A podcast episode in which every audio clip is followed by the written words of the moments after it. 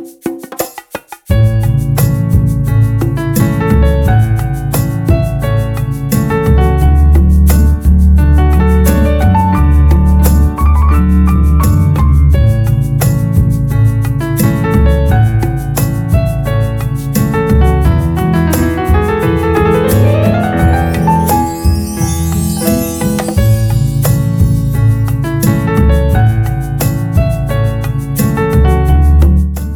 Vopo'yla Kadın Kadına'ya hoş geldiniz. Benim ismim Aysel İzmen. Vopo'nun kurucusuyum. Bu podcast serisini kendini sevmeye çalışan kadınlar için yaptık. Her bölümde daha önce konuşulmamış gerçek konularla sizlerle buluşacağız. Unutmayın, bu yolda yalnız değilsiniz. Kendinizi sevmeye hazır mısınız? Herkese merhabalar. Kadın Kadına'nın yeni bölümüne hoş geldiniz. Bu bölümde yine şahane bir konuğum var. Konuğum Hazal. Hazal aslında bir gazeteci, podcast yapımcısı ve sunucusu ama aynı zamanda çok daha fazla şey yapıyor. Bugün onun hikayesini dinleyeceğiz. Ama çok kısaca şu an nasıl tanıştığımızı size anlatmak istiyorum. Hazal'ın şahane bir podcastı var. İsmi de Mental Kültüris. Bu programda aslında Hazal pek konuşulmayan toplumsal konuları konuşuyor. Özellikle işte seks, cinsellik, cinsel sağlık, cinsel şiddet veya toplumsal cinsiyet ve haz konuları onun ilgi alanı. Her bölümde de farklı konukları oluyor ya da kendi bu alanda tecrübelerini dile getiriyor. Biz de Hazal'la bu şekilde iletişime geçtik ve bugün de çok güzel bir konuyu konuşacağız. Hazal selam nasılsın? Selam Ayseli, iyiyim. Sen nasılsın? Ben de iyiyim. Teşekkür ederim. Nasıl geçiyor karantina? Fena geçmiyor. İşte evden çalışıyor muyuz? Nereden çalışıyoruz? Oradan mı çalışıyoruz? Buradan mı çalışıyoruz gibi geçiyor. Yani henüz Covid pozitif olmadım şimdiye kadar. Çok şükür. O yüzden fena geçmiyor diyelim öyle olsun. Zaten ne diyeceğimizi de bilemiyoruz. Öyle bir dönemdeyiz. İyi olduğumuz gün oluyor, kötü olduğumuz gün oluyor. Sabah iyiyiz, akşam kötüyüz. Bazen böyle dakikalar içerisinde değişiyor. O yüzden dediğin gibi iyi olsun, sağlıklı olalım. Başka da bir şey yok zaten. Aynen öyle. Bu arada güzel bir konu konuşacağız dedin ama aslında güzel bir konu konuşmayacağız. Yani bu konuyu konuşmak güzel ama aslında konuşacağımız konu fena bir konu. Aslında çok kötü bir konu ama kimsenin konuşmadığı bir konu ve bu yüzden de zaten konuyu güzelleştiriyor. Çünkü slut shaming dediğimiz olay sen zaten birazdan açacaksın bu konuyu ama kadının kadını gerçekten desteklememesinden ve kadının kadını aşağı çekmesinden oluyor. Ben hep şunu savunuyorum. Kadın kadına köstek değil destek olmalı. Biz bu platformda sürekli olarak bu mesajı vermeye çalışıyoruz ama maalesef toplumda bu kadının kadını desteklemesi çok görülen bir şey değil. Şimdi ben o konuya gireceğim ama seni biraz daha yakından tanımak istiyorum. Seni tanımayanlar, bilmeyenler için bize biraz kendinden bahsedebilir misin? Tabii. Senin de beni tanıttığın ve bana hitap ettiğin gibi Hazal ben. 29 yaşındayım. Güncel olarak Newslab Turkey Dijital Gazetecilik Akademisi'nde proje koordinatörlüğü yapıyorum. Senin de söylediğin gibi Mental Cultures Podcast'inin yapımcısı ve sunucusuyum. Bir de podcast eğitmenliği yapıyorum aynı zamanda. Ne yapıyordum şimdiye kadar? Gazetecilik eğitimi aldım lisansımda. Ardından Belgrad Sanat Üniversitesi'nde kültür politikaları ve yönetimi üzerine yüksek lisansımı yaptım. Oradayken Türkiye'de sanatta sansür, sanatsal ifade özgürlüğüne yönelik müdahaleler konusunda tezimi yazdım. Ardından Türkiye'ye döndüm. Etkinlik koordinasyonu yaptım bir süre. Sonra da İstanbul'a taşındım. Ne yapayım, ne yapayım falan diye bakınırken acaba işte araştırma görevlisi mi olsam, onu mu yapsam, bunu mu yapsam deyip bir sürü şeye atladım. Daha sonrasında şu anda dondurduğum iki dönemdir Kadir Has'ta ikinci yüksek lisansımı yapıyorum iletişim bilimleri bölümünde. Mental kültürse başlamış bulundum tabii ki de bu arada. Şu anda proje koordinasyonunu yaptığım Newsap Turkey'nin açık çağrısını görerek. Onun da öyle güzel bir hikayesi var yani. Kuluçka programı katılımcısıyken geçen sene bu sene Kuluçka programını koordine ediyorum falan gibi bir şeye evrildi. Güzel oldu. Çok güzel. Çok tebrik ederim. Peki şey soracağım. Bu Mental Cultures gerçekten çok güzel bir podcast ve bunu yapmak da çok büyük bir cesaret istiyor. Bunu yapmaya nasıl karar verdin? Ne seni bunu yapmaya itti? Aslında bugün konuşacağımız slut shaming bayağı bunun önemli bir yerinde yer alıyor diye düşünüyorum. Çünkü cinselliği ifade edişimle ya da yani herhangi bir şeyle utandırılma durumuna çok küçük yaşlardan beri hepimiz maruz kalmışızdır. Ben de maruz kaldım. Ben buna birazcık daha böyle ha öyle mi umurumda değil yapacağım yapacağım yapacağım daha çok yapacağım diye tepki verenlerdenim. Ve cinsellik benim hayatımda genelde hep gündemde olan bir meseleydi. Rahat rahat bunu konuşmak da olabilir bu Onun dışında olur olmadık yerde de konuşmaya çalışmak olabilir bu. Böyle bir buraya bağlanıyordu mesele benim için. E, feminizm okumaları yapmam vesaire bir şeylerin buna evrilmesi birazcık daha farkındalıkla bakabilmem tabii ki de meselelere bayağı evirdi. Daha sonrasında Belgrad'daki yüksek lisansımı yaparken staj yapmak için Türkiye'ye geldim. Depo Kültür Sanat Merkezi'nde stajımı yapıyordum. Orada da Açık Radyo ile aynı çıkmazı paylaşıyorduk. Ve orada gözlemlerken insanları Aa, ben neden bir radyo programı yapmıyorum falan gibi bir şey geldi aklıma. Ve tabulardan konuşayım diye düşünüyordum ilk. Ardından tabii bu böyle benim notlar aldığım vesaire falan bir plan olarak kaldı. Sonrasında Türkiye'ye döndüğümde ne yapabilirim bu konuyla alakalı diye düşünürken karasal bir radyoda istediğim gibi konuşamayacağımı öğrendim. O yüzden bunu bir karasal radyo programından ziyade başka bir şekilde yapmam gerekir diye düşündüm. Ama tabii ki de hemen aklıma podcast formatı gelmemişti. Ardından Newslab Turkey'nin açık çağrısını gördüm. O ara Spotify'ın podcast atağı geldi, arayüzüne eklendi, bayağı yatırım yaptı vesaire. Ben de açık çağrının o hani gereklilikleri, kendi yetkinliklerim, işte bütçedir, yapabileceklerdir, odur budur şudur hepsini birleştirdiğimde bu neden bir podcast projesi olmasın diye düşündüm. Tabii bu arada da meseleyi birazcık daha genel anlamıyla tabulardan seks, cinsellik, cinsel sağlık, cinsel şiddet, toplumsal cinsiyet ve hazza dair konulara indirgedim. Tabii bir de hep aklımda böyle çeviri kavramların üzerine konuşmak da vardı. Daha çevrilmemiş kavramların üzerine konuşmak. Bunu da önemli buluyorum çünkü. Hani bir şeyin ne olduğunu bilip onu işaret edebildiğimiz zaman, onun adını koyabildiğimiz zaman bununla daha iyi mücadele edebildiğimizi düşünüyorum. O yüzden de hani çeviri kavram meselesi öncelikliydi. Bugün seninle konuşacağımız slut shaming de aslında benim de bölümünü yaptığım bu çeviri kavramlardan bir tanesi. Zamanında o çok küçük yaşlarımdan itibaren sen bana bunu yaptın, bu bu yüzden sıkıntılı diyemiyordum mesela yani. Ama şimdi diyebilirim. Bir de hep de o var aklımda. Yani hani İngilizce bilmeyen, daha yaşı küçük olan Hazal'ın karşısına ne çıkmasını isterdim de kendini bu kadar hırpalamasaydı falan filan diye düşünerek aslında böyle bir motivasyonla da yaptığımı söyleyebilirim bu podcast'te. Bence çok güzel bir şey yapıyorsun ve toplumu da bu konularda bilgilendirmek çok önemli. Çünkü gerçekten bu konular yeterince konuşulmuyor. Yani psikoloji konusu da çok fazla konuşulmuyor. İşte depresyonda, ansiyeteydi, işte bedenini kabul etmek, kendini sevmek. Ben de o tarafı biraz ele almaya çalışıyorum ama bu senin yaptığın konular özellikle hepimizin bilinçlenmesi adına gerçekten çok önemli. Bugün de seninle aslında hani bahsettik biraz slut shaming'den konuşacağız. Biz e, seninle ilk telefonda konuştuğumuz zaman ben biraz bunu araştırmak istedim işte slut shaming Türkçe'de nasıl çevriliyor vesaire. Ama hiçbir şey bulamadım. Şimdi dolayısıyla bizi dinleyenler için bir slut shaming dedik. Ne olduğunu bilmiyorlar. E, bize biraz bu slut shaming'i açıklayabilir misin acaba? Nedir? Neden olur? Tabii. Tabii ki. Ee, biz sürtük utandırma diye çevirdik. Çok direkt bir çeviri. Yani chicken translation bir çeviri belki birazcık daha. Bölümdeki konuğum Begüm Berdan'la e, ona okey demiştik. Ama hiçbir zaman zaten bu çevirilerde iddialı değiliz. Aksine hani niyetimiz ortaya bir şey atalım ki daha fazla konuşulsun e, bu vesileyle de. Gelelim slut shaming'in ne olduğuna. Slut shaming bir kişiyi cinselliği, veya cinsel geçmişi üzerinden ya da çeşitli hal, hareket ve davranışlarını cinsellikle ilişkilendirerek utandırmaya, hor görmeye, aşağılamaya ya da itibarsızlaştırmaya çalışmaya deniyor. Hani direkt slut shaming'den bahsedebiliriz. Birine hakaret amaçlı işte sürtük, orospu, fahişe, kevaşe dediğimizde direkt olarak slut shaming yapmış oluyoruz.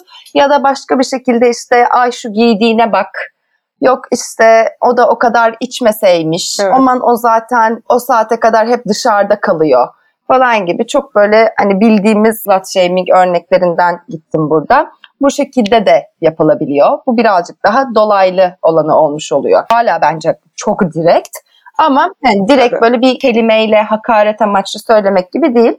Slut shaming'i herkes herkese yapıyor.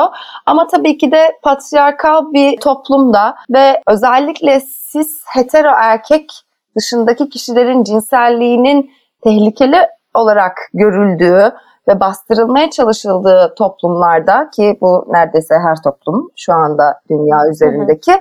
Genelde hedefinde kadınlar ve daha farklı kırılgan gruplar oluyor. LGBT artılar olabilir. Bunun gibi daha kırılgan grupların olduğunu söyleyebiliriz hedefinde de. Senin dediğin gibi hani kadının kurduğu olduğu durumlar da slut shaming'den çok oluyor. Çok görüyoruz bunu çünkü bir kıyaslama kültüründe yaşıyoruz ve bir başkasını itibarsızlaştırarak kendini değerli kılmak bize öğretiliyor maalesef. Evet. O yüzden de kadının kadına yaptığını da maalesef çok görüyoruz ki yani mutlaka kendisi yaşamıştır mesela bunu. Ama yine de yani kendimiz yaşamış olsak da başkasına yapmaktan e, çekinmediğimiz, bunu silahlaştırdığımız bir itibarsızlaştırma eylemi slut shaming. Şimdi sen bunu anlatırken ben de kendim biraz araştırırken şunu fark ettim. Ben bile bazen yapıyormuşum. Kendi yaptığımı fark edince bilmeden yapıyormuşum tabii ki de. O kadar üzüldüm, o kadar utandım ki yani böyle bir platformun kurucusu olarak bazen hem cinsimin giydiği kıyafetten,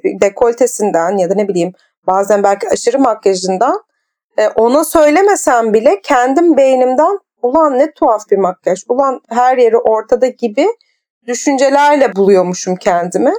Ve sonra düşündüm ki gerçekten hani niye böyle düşünüyorsun? Hani o da böyle mutlu. Hani benim gerçekten onun için böyle düşünmem neyi değiştirecek? Ben niye onun hakkında böyle kötü düşünüyorum? Hangi toplumsal baskılar var? Acaba benim de öyle mi olmaya ihtiyacım var? Son söylediğim gerçekten çok önemli. Şunu fark etmiştim ben ne zaman birini yargılıyorum aslında ben de onun gibi olmak istiyorum. Orada ne ben de rahat olmak istiyorum. Belki ben de biraz frapan olmak istiyorum vesaire. O yüzden bunun farkında olmak bence çok önemli. Gerçekten herkes istediği şekilde giyinebilir. istediği makyajı yapabilir. ister kapalı giyinebilir. ister açık olabilir. Ama bizim bir tık daha anlayışlı olmamız lazım. Ama bu o kadar da kolay olmuyor anladığım kadarıyla. Evet kesinlikle. Yani maalesef slut shaming seks negatif kültürümüzün her yerinde fark edilmesi de her zaman kolay değil çok işlemiş, içselleştirilmiş şekilde çok. bunların açığa çıktığı oluyor.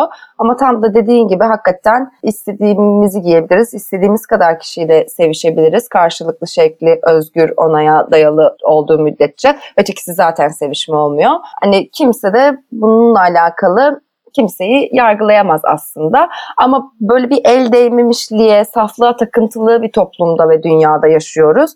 E, her kültürden, dinden, dünya görüşünden, felsefeden insan bu saflığa baya böyle aslında da ironik bir biçimde takıntılı hale gelebiliyor. Ve bu saflığa takıntılı patriarkal toplumda da gerici kültürel normları kullanarak insanların cinselliğini kontrol etmek için sıkça başvuruyoruz aslında slut evet. shaming'e. Bir kontrol hissiyle bunu yapıyoruz. Onu kontrol etmek istiyoruz aslında. O yüzden de bu kadar yaygın. Peki bununla ilgili dünyada bir akım var mı? Ne bileyim bir ülke buna karşı bir şey yapıyor mu? Ya da bir topluluk var mı buna savaşan? Aslında işte slut walk diye e, yürüyüşler var. Yani sürtük yürüyüşleri diye çevirebiliriz.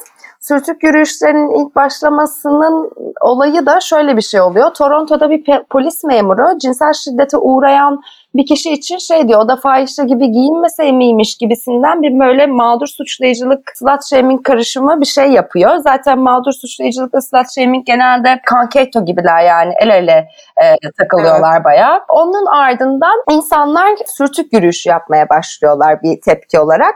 Burada da aslında yani kelimenin yeniden kazanıldığını görebiliriz. Yani velev ki sürtüyüz, velev ki fahişeyiz, velev ki orospuyuz gibi aslında kelimeyi yeniden kazanmak olarak da var. Ve insanların elinde silaha dönüşen bu fahişe gibi giyinmek meselesini tekrardan geri püskürtme gibi bir şey olmuş oluyor. Daha sonra Toronto'dan bu yürüyüşler bir sürü yere yayılıyor. Bir sürü ülkede de yapılıyor. Ya aslında bu konu halen yeterince konuşulmuyor bence. Yani gerçekten ne diyeceğimi de bilmiyorum. Yani kadının ya da adamın şunu farkında olması lazım. Bir birey cinselliğini özgürce yaşayabilir. Bir birey kıyafetini dilediğince giyebilir ya da hayatını özgürce yaşayabilir ve bu yaşama biçimi onu iyi ya da kötü bir insan yapmaz. Yani bizim giydiğimiz bir kıyafet bizi ne orospu yapar ne de melek yapar. Ama bu orospuluk ve melek olma bence toplum tarafından çok yanlış anlaşılıyor. Özellikle de kıyafetlerle çok karıştırılıyor bu kavramlar. Tabii cinsel geçmişte de bayağı karıştırılıyor aslında bekaret takıntısının bu kadar olduğu yerlerde. Bir sürü bir sürü bir sürü örneği var yani. Bu senin dediğin tam bu Madonna Whore Complex diye geçiyor bildiğim kadarıyla. Sen onu çevirdin. Ama evet yani bu kesinlikle ya öyle olmalısın ya böyle olmalısın gibi yine inanılmaz ikiliklere, bu ikilikleri de böyle dengesiz biçimde yüceltmeye dayalı bayağı sıkıntılı bir kompleksten de kaynaklanıyor. Ama ya, hani sadece ne giydiğinle de alakalı değil. Yani bir sürü örnek var. Mesela işte dün gece barda tanıştığı biriyle tek gecelik ilişki yaşamış birine onu değersizleştirmek için tam bir kaltaksın dediğimizde direkt hani slut shaming yapıyoruz. Yine aynı amaçla evet.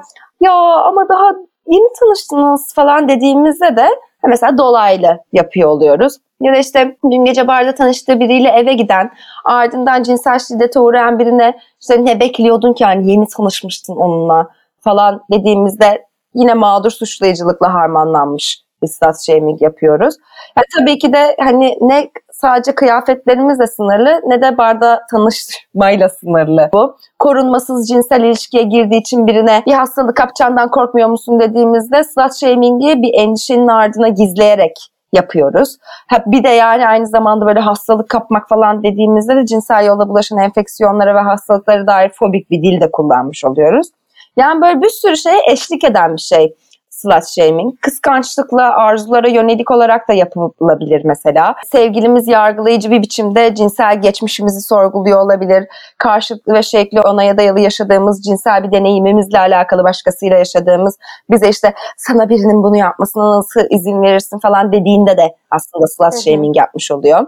Ve hani cinselliğe yaklaşımının da tabii ki ne kadar sıkıntılı olduğunu açık ediyor burada. Dışarı çıkmak için hazırlanan birine sütyen takmasını söylediğimizde de ya da kıyafetiyle alakalı gerçekten bunu giymek istiyor musun dediğimizde de oluyor senin hani verdiğin kıyafet örneği gibi hı hı. ya da çeşitli cinsel ifadeleri kendisine saygısı olmaması olarak yorumladığımızda bir sürü bir sürü sorunlu ve yanlış varsayımlar üretmiş oluyoruz aslında. Böyle çok farklı, çok çeşitli, yelpaze çok geniş yani. Çok basit bir örnek vereceğim. Ben gözlük takıyorum. Oldum siyah çerçeveli gözlüğü de sevmişimdir. Bir gün işte alemden biri bana bakıp şey demişti bu gözlüğü takıyorsun ama aynı orospuya benzemişsin. İşte kütüphanede çalışan bir orospu gibisin demişti tamam mı? Ve ben onu daha iyi çalışabilmek için bu gözlüğü takıyordum. Yani hani benim aksesuarımdı ve bu beni o zaman da küçüktüm ya 18-19 yaşındaydım bundan. 10-11 sene öncesinden bahsediyoruz. Bu beni çok değersiz hissettirmişti. Bu sefer ben şey düşünmeye başlamıştım Hazal. Ben orospu muyum? Ben bunu takınca orospu mu oluyorum? Ben sırf gözlük taktım diye insanların işte ilgisini mi çekeceğim vesaire deyip kendimi de kötü ve değersiz hissetmiştim. Ve bu sadece küçük bir örnek yani bu gözlük örneği ama bunun dışında birçok kadın çevresinden duyduğu yorumlardan, baskılardan, toplumsal beklentilerden ve toplumsal baskılardan dolayı kendini eksik, yetersiz ve değersiz hissediyor. Bu hisler de kadının kendini sevmesini engelliyor. Sonradan da kötü ilişkiler, şiddete maruz kalma, depresyon, ansiyete, farklı alkol problemleri, uyuşturucu problemleri gibi birçok problemli hayatla karşılaşıyor kadınlar. Bu bir döngü, bitmeyen bir döngü. bir değersizleşme döngüsü. Bir de yani hani sana bunu söyleyen kişi e, büyük ihtimal çok fazla ana akım porno izlemiş o yaşlarda da velev ki orospuyuz diyemeyecek halde oluyor biliyoruz. Çok büyük bir orospofobi de var aslında slut shaming'in altında. Hani orospofobi nedir dersek de aslında seks işçilerine yönelik yaygın bir korku ve nefretten kaynaklanan seks işçilerinin karşılaştığı olumsuz stereotipler, damgalama ve marjinalleştirmeyi aslında anlatıyor orospofobi. Yani e, velev ki orospu gibi gözüküyorum. E hani falan. Yani orada çok sıkıntılı bir şey var. Yani sen demek ki bir sürü öyle bir film izlemişsin.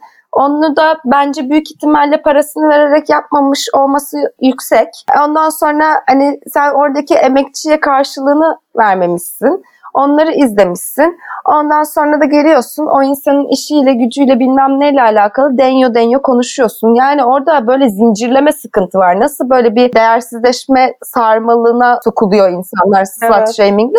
Öteki tarafta da baya sıkıntılı bir böyle şey var yani orospofobi, slut shaming yapma, kadın düşmanlığı, o bu şu aslında bunu açık ediyor mesela sana söyleyen kişi ama nerede işte 18 yaşındaki bizde o şey ki velev ki orospuyuz diyelim. Keşke diyebilseymişiz. Onaya bağlı yaşamak da burada sıkıntı oluyor. Yani biz kendi değerimizi dışarı bağlarsak eğer yani kendi değerimizi bizim dışarısı belirlerse o zaman hayatımız boyunca hep e, zincirli kapıların arkasında yaşamış oluyoruz. Yani adam bize da kadın bize herhangi bir kötü bir şey söylediği zaman bizi e, atak eden o zaman biz kendimizi değersiz hissediyoruz, kötü hissediyoruz. Neden? Çünkü o kişinin söylediklerini o kadar yüceltiyoruz ki kendi sesimizi duymuyoruz ama onların sesini duyuyoruz. Ve gelen sesler genelde de negatif oluyor. Ya ben şunu çok az görüyorum e, Hazal. Belki sen görüyor musun bilmiyorum ama kadınlar birbirini bir güzel eleştiriyor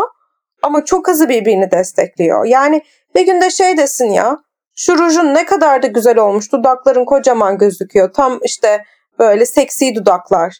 Kimse bunu demiyor. Yani belki bir iki tane arkadaşın der ama yani hani herkes eleştiriyor. Bir millet kötü kötü şeyler söylüyor.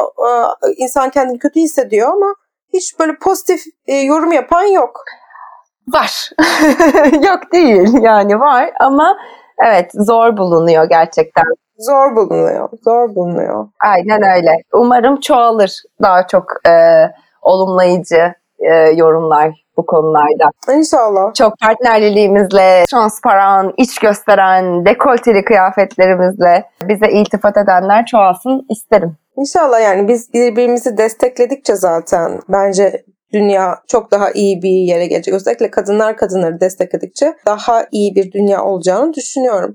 Peki şu an planların nedir? Neler yapmayı düşünüyorsun? Başka hayallerin var mı bu konularla ilgili? Yani neredeyse 3 ay olacak yeni bölüm yayınlayamadım. İki tane kaydım olmasına rağmen böyle bir türlü başına geçip işte aman onları tamamlayayım, bitireyim gibi bir vakit bulamıyorum gibi bir şey oldu. Çok yoğun bir programdayım ama e, podcast yapmayı kesinlikle yani mental kültürse devam edeceğim. Onun dışında birkaç böyle yine queer community'den birileriyle işbirliklerimiz olacak. Öyle şeyler geliyor. Süper. Evet bir şeyler yapmak istiyorum. Birazcık daha eğilmek istiyorum mental klitorise. Ama bu aralar birazcık uzak kaldım gibi bir şey oldu. Ama geri dönüşüm güzel olsun istiyorum. Ya bu da çok önemli bu arada dediğin şey. Senle biz az önce konuşuyorduk ama bazen gerçekten bir şeyleri zorla yapamıyorsun. Yani gerçekten hazır olman gerekiyor. Hem fiziksel olarak hem mental olarak ve hazır olduğunda da zaten o şeyler akıyor gidiyor. Çok çabuk gerçekleşiyor her şey. Aynen öyle. Peki sana bir sorum var o zaman. Bu soruyu herkese soruyorum. Kadınlara verebileceğin bir tavsiye olsaydı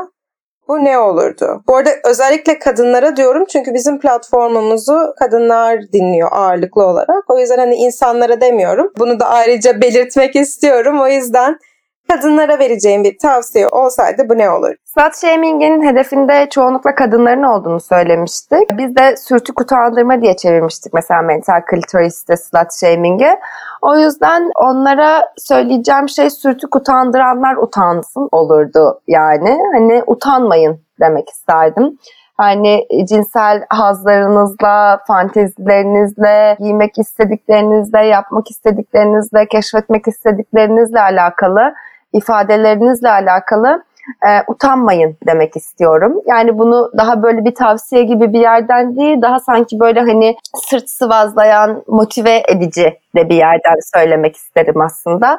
Yani karşılıklı onaya, şevke, onay kültürünün bir parçası olarak yaptığımız hiçbir şeyden bence utanmamalıyız diye düşünüyorum. O yüzden de sürtük utandıranlar utansın, utanmayın demek istiyorum.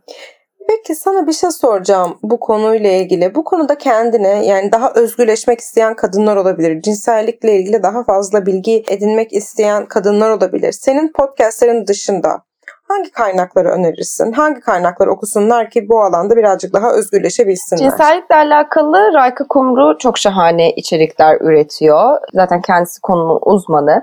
Cinsel Şiddetle Mücadele Derneği'nin içeriklerini ben bayağı beğeniyorum. Onun dışında cinsellikle alakalı süper kapsayıcı bir yerden yani salt cinselliği aldığımızda çok fazla güzel örnekle açıkçası karşılaşmadım. Ama yine cinsellik konuşan yani şemsiyesinin altında cinsellik konuşan bir sürü LGBT artı derneğinin ürettiği içerikte var oralara da bakılabilir, takip edilebilir diye düşünüyorum. Çok teşekkür ederim konuk olduğun Ben için. teşekkür Bütün ederim. yorgunluğuna rağmen çok güzel bir zaman geçirdik. İnşallah bölümümüz birçok kadına ilham olur ve daha az yargılayıcı ve daha şefkatli bir şekilde kadınlar kadınlara destek olabilirler diyelim. Aynen öyle umarım. Görüşmek üzere. Görüşürüz. Bay bay.